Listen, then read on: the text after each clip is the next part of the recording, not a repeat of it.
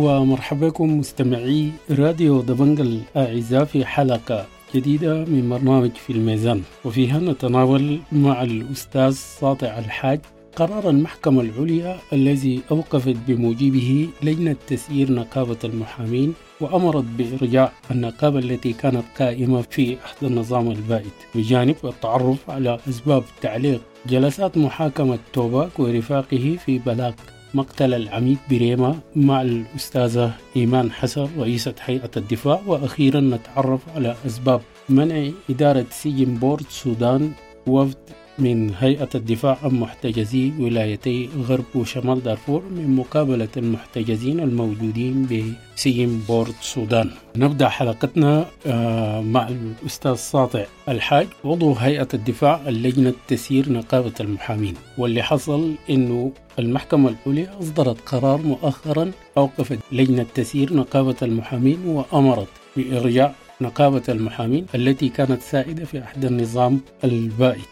أهلا ومرحبا بك الأستاذ ساطع الحاج واولا ما هو تقييمك وقراءتك للقرار الصادر من المحكمة العليا بإيقاف لجنة تسيير نقابة المحامين وإرجاع نقابة المحامين التي كانت سائدة في أحد النظام البائد شكرا جزيلا لراديو دبنجا والاهتمام الكامل بالقضايا التي تهم المواطنين وقضايا الحريات والتحول الديمقراطي.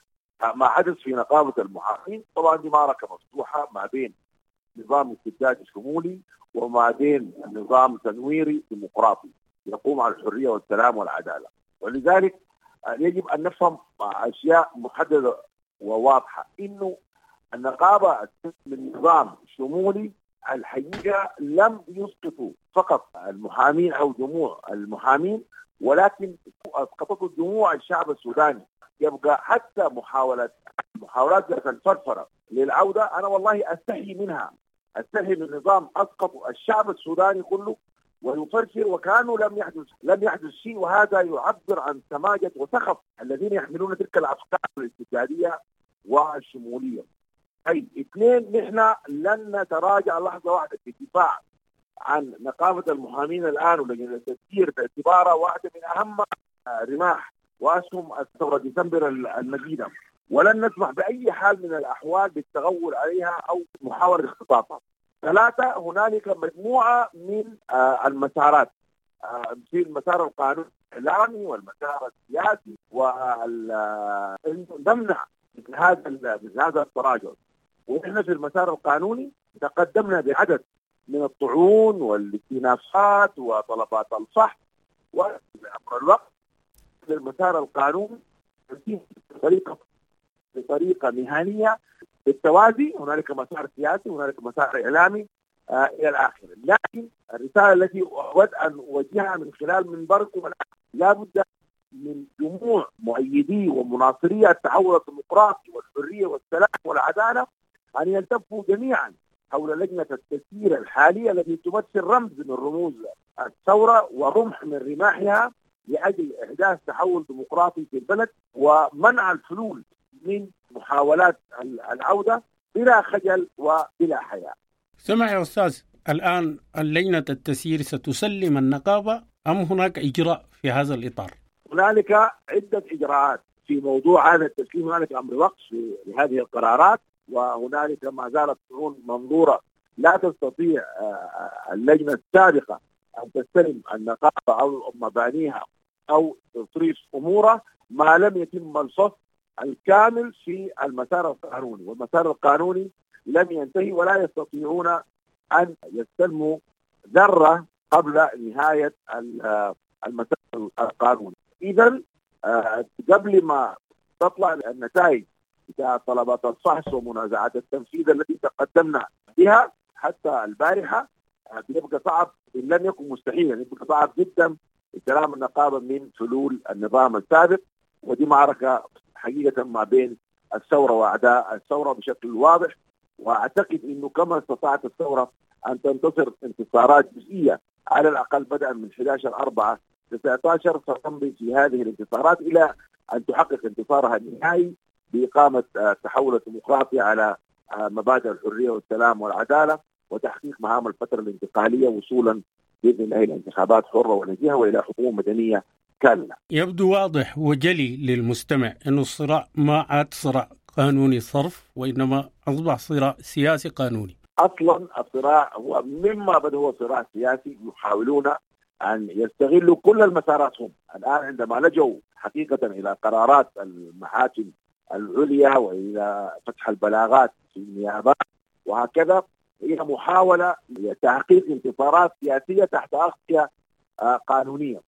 ولكن آه، طبعا أذكر إنه في سبتمبر الماضي ذهبوا وحاولوا أن يفتحوا بلاغ وفتحوا بلاغ فعلا في مواجهة لجنه التنفيذ تحت الرقم 16 19 إلا آه، أننا بالمسار القانوني استطعنا محاصرة هذا البلاغ ومنع تقدمه إلى الأمام وتم إلغاء العدد من القرارات التي صدرت بموجب ذلك البلاغ، واحد من أهم القرارات التي صدرت في ذلك البلاغ إنه توضع جميع دور المحامين تحت الحراسه واستطعنا إلغاء مثل هذه القرارات، عموما المعركة مستمرة هي معركة سياسية في المقام الأول هي معركة دفاع عن الثورة وعن مكتسبات آه، الثورة.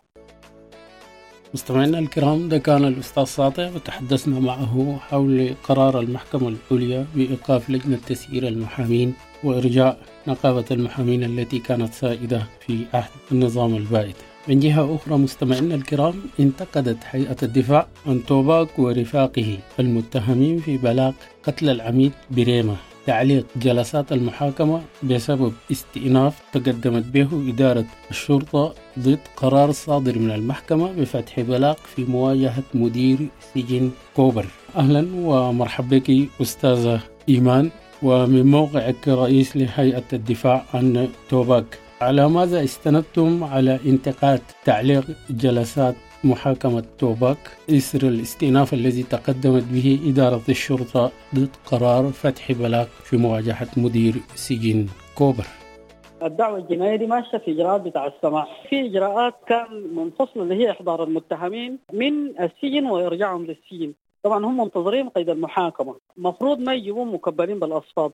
وحصل توجيه في الجلسات الأولى من قاضي الموضوع. بإنه الناس ما يكبلون الأصفاد. وفي مخاطبات بإنه يتم المتهم الأول محمد آدم أرباب اللي هو توراك للشرقيات، الثاني إنه إدارة السجن ما استجابت للأمر ده، والشيء الثاني إنه إدارة السجن جابت محمد آدم أرباب ده ذاته مكبل بالأصفاد ومضروب، ده اجراء نحن ما معنيين به في الإجراءات بتاعت القضية بتاعت الاتهام بتاعت ال 130 بتاعت مقتل العميد، لكن إجراء يعني متعلق بالعدالة الإجرائية واتباع اوامر المحكمة. فالمحكمة طلعت قرار بانه وجهت بتسجيل تحت المادة 90 في مواجهه مدير سجن السجن الاتحادي.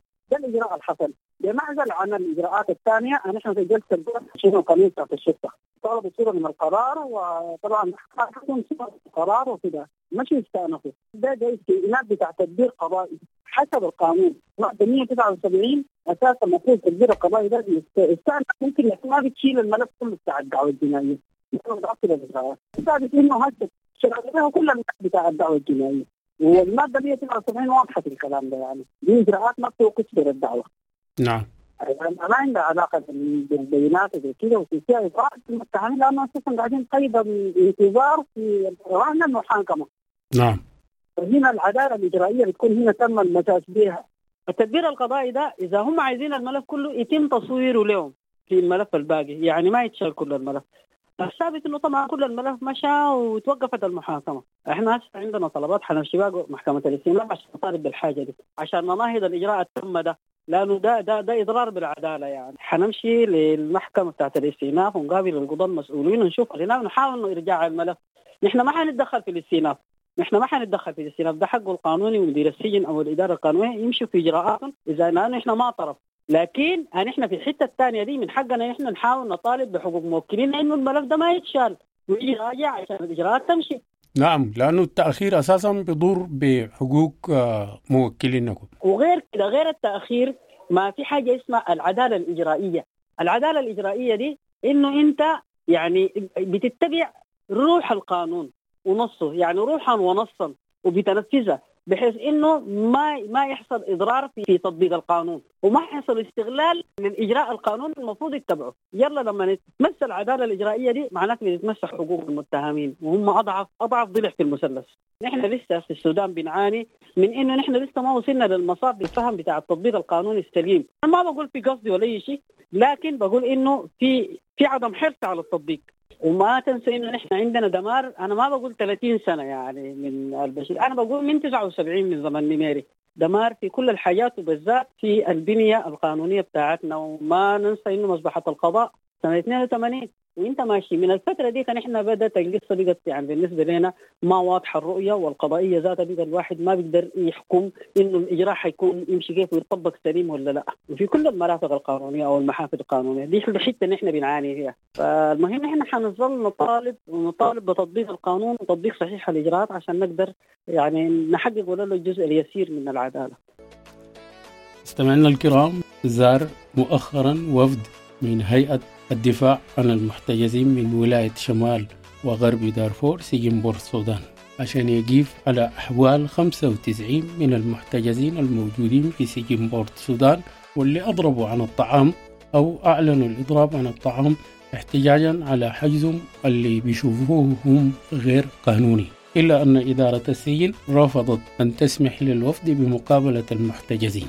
الأستاذة نفيسة حجر عضو هيئة الدفاع كانت ضمن الوفد الذي زار مدينة بورت السودان نلتقي بها اليوم لنعرف الأسباب. أهلا ومرحبا بك أستاذة نفيسة في راديو دبنجا وعايزين نعرف منك الأسباب اللي استندت عليها إدارة سجن بورت السودان ومنعت وفد هيئة الدفاع من مقابلة المحتجزين المضربين عن الطعام داخل السجن. أهلا مرحبا سعيدة إني أكون معكم في راديو دبنجا آه نحن انتقلنا في هيئة الدفاع عن المحتجزين بعد أن يعني انقطع الاتصال فيما بيننا وبينهم وهم كانوا مضربين عن الطعام. انتقلنا إلى سجن بورسودان للاطلاع على أحوال المحتجزين. بمجرد ما وصلنا لسجن بورسودان وجدنا إنه إدارة السجن كانت مسبقا هي جاهزة لإنها ترد علينا برفض الزيارة. إحنا محامينا هم اللي بنقدم الدفاع بتاعهم وتقدمنا بعدد مذكرات للأجهزة العدلية. بالتالي في السياق ده آه نحن مشينا عشان ما نجيب على أحوالهم ونجيب عليه بالذات الظرف بتاع إضراب الإضراب عن الطعام. فإدارة السجن رفضت. متمسكة بتقول باللائحة بتاعت السجن بإنه ممنوع زيارتهم. وفقا لنص المادة 43 الفقرة 15 من لائحة السجون. في الوقت اللي فيه مبادئ المحاكمة العادلة في قانون الإجراءات الجنائية إضافة للدستور إضافة للقانون الدولي والمعاهدات والمواثيق الملزمة لنا كسودانيين ونحن موقعين عليها بتنص على ضرورة إنه المقبوض عليه أو الشخص المقبوض عليه أو متهم في أي جريمة من حقه إنه يقابل محاميه من حقه يقابل أهله. عنده حقوق لازم يتم كفالته له. الآن إدارة السجن تجاوزت الدستور والقانون والحاجات دي كلها وبتتزرع بنص موجود في اللائحة والنص ده غير دستوري أصلا يعني. بالتالي يعني منعتنا من زيارته. حتى ما في كانت طريقة لأنه نحن نتواصل معاهم ولكن عبر آخرين عرفنا إنه هم ما زالوا مستمرين في إضرابهم عن الطعام. إضافة لأنه في بعض منهم أصيب يعني فترة الإضراب بالطعام في الكم يوم الأولى أصيبوا بملاريات وبيشتكوا من إنه أصلا ما في رعاية صحية بالنسبة لهم داخل السجن. وحتى على لسان مدير السجن ذكر لنا إنه حتى أهاليهم في حال قدومهم من ولاية غرب دارفور جايين ويطلبوا مقابلتهم هو ما حيسمح لهم إلا إذا جاه خطاب من السيد خميس البكر والي ولاية غرب دارفور أو الدعم السريع الجهة اللي قامت بالقبض عليهم هي الدعم السريع والسيد والي ولاية غرب دارفور هو الأمر بحبسهم لمدة ستة شهور في سجن بورسودان فطيلة الفترة اللي هم حيكونوا قاعدين عنده هو ما حيسمح حتى لأهاليهم. إنه يزوروهم ما لم تجيه مخاطبة من والي ولاية غرب دارفور. في الوقت اللي فيه بنلقى في كل السجون في أي شخص محكوم بمدة وموجود داخل السجن من حقه إنه يقابل محاميه يقابل دكتوره يقابل أسرته. هم الآن يعني للأسف الشديد بيعانوا الظلم مرتين. أول حاجة هم تم القبض عليهم جورا وحوكموا ظلما. وبعد ده حتى وهم محبوسين يعني حقوقهم كمحبوسين الآن إدارة سجن بورسودان بتنتهك في حقوق المقبوض عليهم المحتجزين ديل. والحاجات دي كلها نحن يعني إن شاء الله ما حنسكت عليها ونحن حنقوم نتقدم بمذكرات للأجهزة ذات الاختصاص في بخصوص منعنا من زيارتهم وحرمانهم هم من حقوقهم. سمع أستاذة يعني أنت هسي ذكرتي إنه مدير السجن في بورت السودان استند على المادة 43 الفقرة 15 من قانون لوائح تنظيم السجون ورفض لكم المادة دي بتقول شنو؟ المادة دي أصلا بتنظم الأحكام الصادرة من الجهات القضائية ولا الناس المنتظرين المحالين من النيابة بالتالي الناس دي ما داخلين في الإطار ده لأنهم أصلا جايين محتجزين حاجز غير مشروع لأنه الجهة اللي أصدرت قرار الحكم عليهم بستة شهور أو أكثر هي اللجنة الأمنية واللجنة الأمنية ما جهة قضائية ما جهة عدلية عشان هي ذاتها معنية بإصدار أحكام. بالتالي الجهاز القضائي ذاته في قصور في شغله. كونه يقبل وإحنا تقدمنا له بمذكرات كونه يقبل بأحكام زي دي ده ذاته خلل كبير في الجهاز القضائي وده تردي تردي كبير في الملف العدلي. يعني ده رجعنا لسنين كثيرة جدا لورا.